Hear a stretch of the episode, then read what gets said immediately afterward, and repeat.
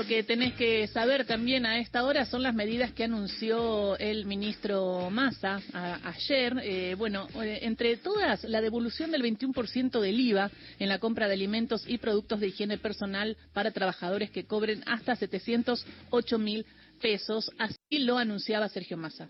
Hemos dispuesto un programa de devolución del veintiuno por ciento del I V A, del total de la canasta básica para los nueve millones de trabajadores y trabajadoras que en la Argentina cobran salarios de hasta setecientos ocho mil pesos. Obviamente continuamos con la devolución a los siete millones de jubilados y pensionados del sistema de seguridad social de la República Argentina. Hemos incorporado además al beneficio a los dos coma tres millones de monotributistas que no tienen otro ingreso, es decir, que son monotributistas puros, no importa la categoría de su aporte, también a este beneficio. Y hemos, además, consolidado a la asignación universal por hijo como parte de los beneficiarios de este programa. Asimismo, las cuatrocientas cuarenta mil trabajadoras y trabajadores de casas particulares también van a estar incluidos en este beneficio. Bueno, hablaba de beneficios, pero en algunos no llegamos a entenderlos bien. Entonces dije, llamemos a alguien del Centro de Economía Política Argentina, el CEPA, que desde la divulgación y desde la explicación siempre nos iluminan. Y está Carolina Berardi con nosotros. Ella es analista económica y también está en CEPA. ¿Cómo estás, Carolina? Acá Gisela Busaniche, Carlos Ulanovsky y equipo te saludan. Hola, buen día, ¿cómo andan? Buen día, bueno, hoy eh, andamos bien, pero con muchas preguntas, porque hoy lo que venía era la pregunta del I V A, ¿no? Digo, se hicieron varios eh, anuncios y uno dice, bueno, pero ¿cómo me llega a mí? ¿Cómo ahorro? ¿Cómo veo eh, esa quita del I V A? ¿Dónde la veo? ¿Cómo tengo que comprar? Si me podrías contar un poquito más eh, de qué se trata y cómo lo vamos a ver las personas cuando vayamos a hacer una compra y, y qué compra.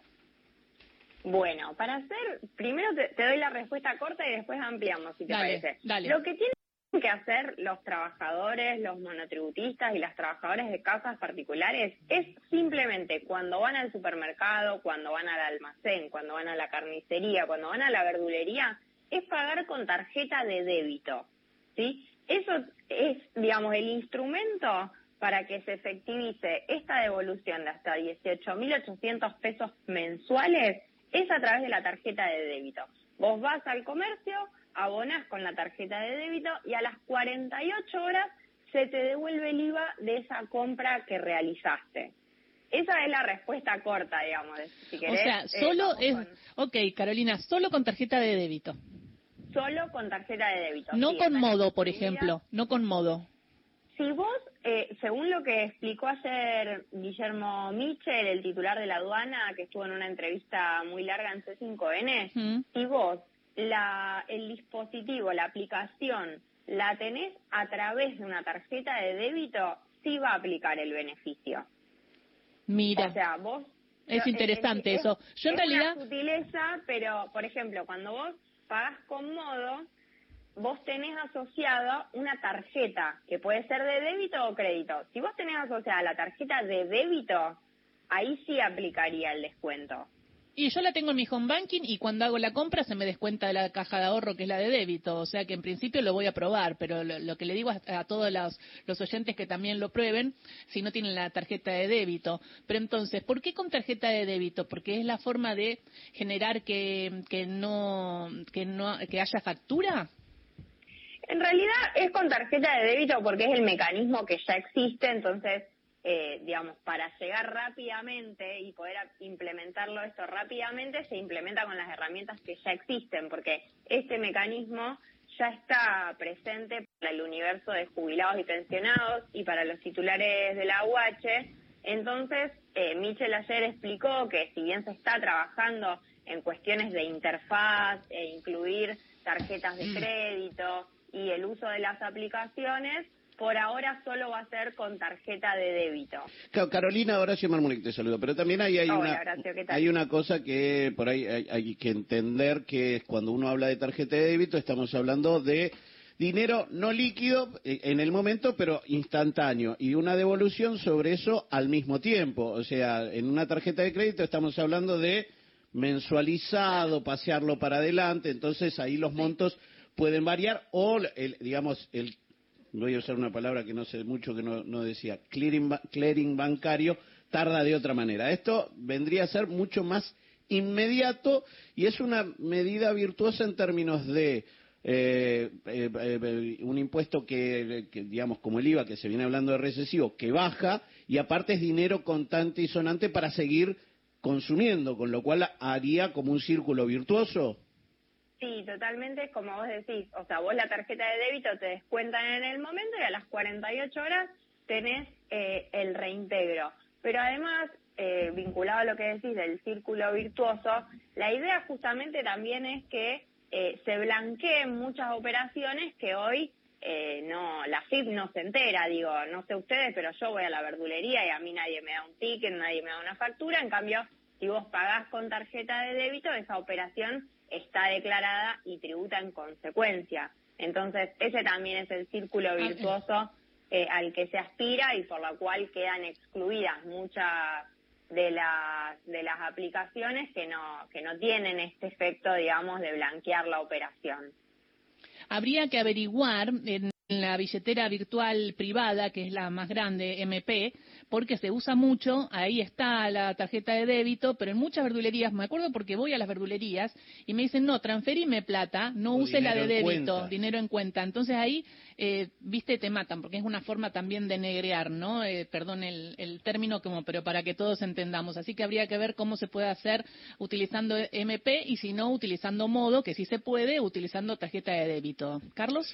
Carolina, buen día. Te quería preguntar buen esto. De, decías cuarenta y ocho horas y te devuelven el, el IVA. ¿Dónde me fijo? ¿A dónde voy para fijarme si efectivamente ese, esa devolución se concretó? La devolución se va a realizar en la caja de ahorro que esté asociada a esa tarjeta de débito. Ajá. Ese, ese o sea, es el mecanismo. Entro al online banking y ahí seguramente va a aparecer a las cuarenta y ocho horas. Exacto, sí. Sí, si tienen eh, algún jubilado o pensionado cerca que utiliza tarjeta de débito, es un mecanismo que, insisto, ya está implementado, se devuelve a las cuarenta y ocho horas en la caja de ahorro. ¿Y funciona con los jubilados? Sí, eh, en, en su momento eran los jubilados que ganaban eh, hasta una mínima y eh, recientemente se había ampliado en, en las últimas medidas eh, post-devaluación. Se había ampliado a jubilados y pensionados que cobren hasta tres mínimas. Pero sí, sí, funciona en comercios de cercanías. En el caso de los jubilados están incluidas también las farmacias. Eh, es un mecanismo que, que intenta incentivar esto, el uso de la tarjeta de débito y no el retiro del efectivo eh, a través de un cajero que después, de nuevo, vas a los comercios y, y son operaciones que, que no están blanqueadas. Y, y, y te hago una eh, consulta. ¿Cuáles son las cosas que podemos comprar que tienen descuento de IVA o que nos puede generar esto, ¿no? De tener descuentos cuarenta y ocho horas después. Es en comercios, ya sean supermercados, mayoristas, almacenes, verdulerías, carnicerías. O sea, lo que importa es cómo esté registrado el comercio ante la A F I P. Digo, no el producto que, que compres, porque vos vas al almacén y la A F I P no sabe qué compraste vos. Uh-huh. Pero lo importante es que sea en un almacén que esté inscripto como tal. ¿Y ahí, por ejemplo, entrarán los supermercados chinos, me pregunto? Sí. Sí, sí, los supermercados chinos están incluidos. Sí, supermercados, mayoristas, almacenes, verdulerías, carnicerías. Si bien todavía no tenemos la resolución como para ver esta, claro, esta letra fina, a priori están incluidos todos los supermercados. Y no es para comprarte un televisor, por ejemplo, ¿no? Son productos de necesidad. Y ahí, de nuevo, va a haber que esperar ahí sí la letra chica, porque si vos vas al supermercado y te compras un televisor en el supermercado, no no termino de, de saber cómo haría la A F I P para saber que compraste un televisor y no... Eh, ah, entonces, claro. Sí, igual ahí hay otra bien, cosa, bien. Carolina, que es en términos, digo, si uno va al supermercado, eh, los supermercados que entre tu tarjeta de fidelización, más los descuentos asociados con los bancos y demás... Si pueden hacer eso, tranquilamente pueden hacer eh, lo mismo con el Estado, eh, digo, de, de discriminar todo. Entonces no hay forma de que pase una cosa por la otra. No, no sé. Y no sé. Habría que ver, hay supermercados que, que tienen ya un sistema, eh, por ejemplo, bueno, peor, voy, voy a tirar un, una marca, pero eh, en el caso, no sé, si vos vas a Coto eh, y comprás con eh, tarjeta del Banco Provincia de Buenos Aires, eh, el descuento implica para ciertos productos. Entonces Coto le manda la información al Banco de la Provincia de Buenos Aires de cuánto te tiene que descontar. Ah, por eso, eso, por eso, eso Banco Nación, Banco okay. Nación y Banco Provincia tienen muy discriminado eso y hacen reintegros sobre ciertas sobre ciertas cantidades y todo, no es sobre la compra total. Y hay un montón de bancos que tienen eso, que es el reintegro te lo hace el banco, no te lo hace la empresa en caja, ¿no? Ah, ok. Eh, sí. Carolina, el... ahí depende del supermercado y también del banco, pero bueno, en este caso no pasaría por el banco, sino va directo a la A F I P y la que hace la devolución es la A F I P. Eh, Carolina, te preguntaba, eh, el, el CEPA, ¿qué, eh, ¿a qué, qué monto considera una jubilación mínima? En este momento, si contamos el, el bono de treinta y siete mil pesos que tienen los jubilados en este mes, son ciento veinticuatro mil pesos. Claro, a partir de octubre todos los jubilados, mi, aunque tengan la mínima o los demás, de, tienen que cobrar ciento veinticuatro mil pesos, todos no pueden cobrar menos. Sí. Pero tienen una jubilación, en el mismo momento en el cual vos que cobrás no una jubilación pensión, y una pensión, no eso se anula. Sí, es así, ¿no? O sea, nadie tiene que cobrar menos de ciento veinticuatro mil pesos. Si vos tenés las dos cosas, el bono no te corre. Bien, y lo último, pero te quería, te saco un poquito de tema, pero tiene que ver con una consulta que hizo otra compañera que está pagándole el bono a la empleada eh, doméstica, Ceci, y pero eh, querías, eh, uno quiere el reintegro del Ministerio de Trabajo para que te ayuden y es una burocracia tremenda. Sí, es un poco complicado, ¿no? Hay una fecha específica, hay que presentar una declaración jurada. La verdad que me está costando armar todo el material. Y ahí nos preguntamos, cuando el Estado eh, toma estas medidas, que te la haga fácil, ¿no?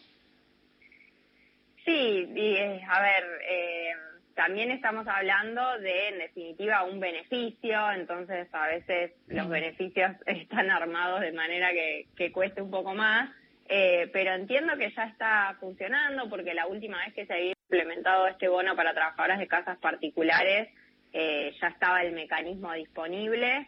Y sí, es quizás engorroso, como pienso también eh, quienes nos tenemos que inscribir para que la prepaga no nos aumente. Sí, eh, también, te piden el todo. Tope máximo. Complicadísimo. Son, son trámites burocráticos que forman parte para mí de una complejidad que tiene eh, el Estado vinculado a que no dispone de la información que, de toda la información que le gustaría disponer. Digo, pienso también en lo que fue el proceso de, de segmentación de tarifas. Eh, la realidad es que no es fácil decir, bueno, a quién le corresponde y a quién no, porque pese a que el Estado tiene unos cruces de información eh, bastante interesantes, no, no llegan a observar todo lo que debieran observar.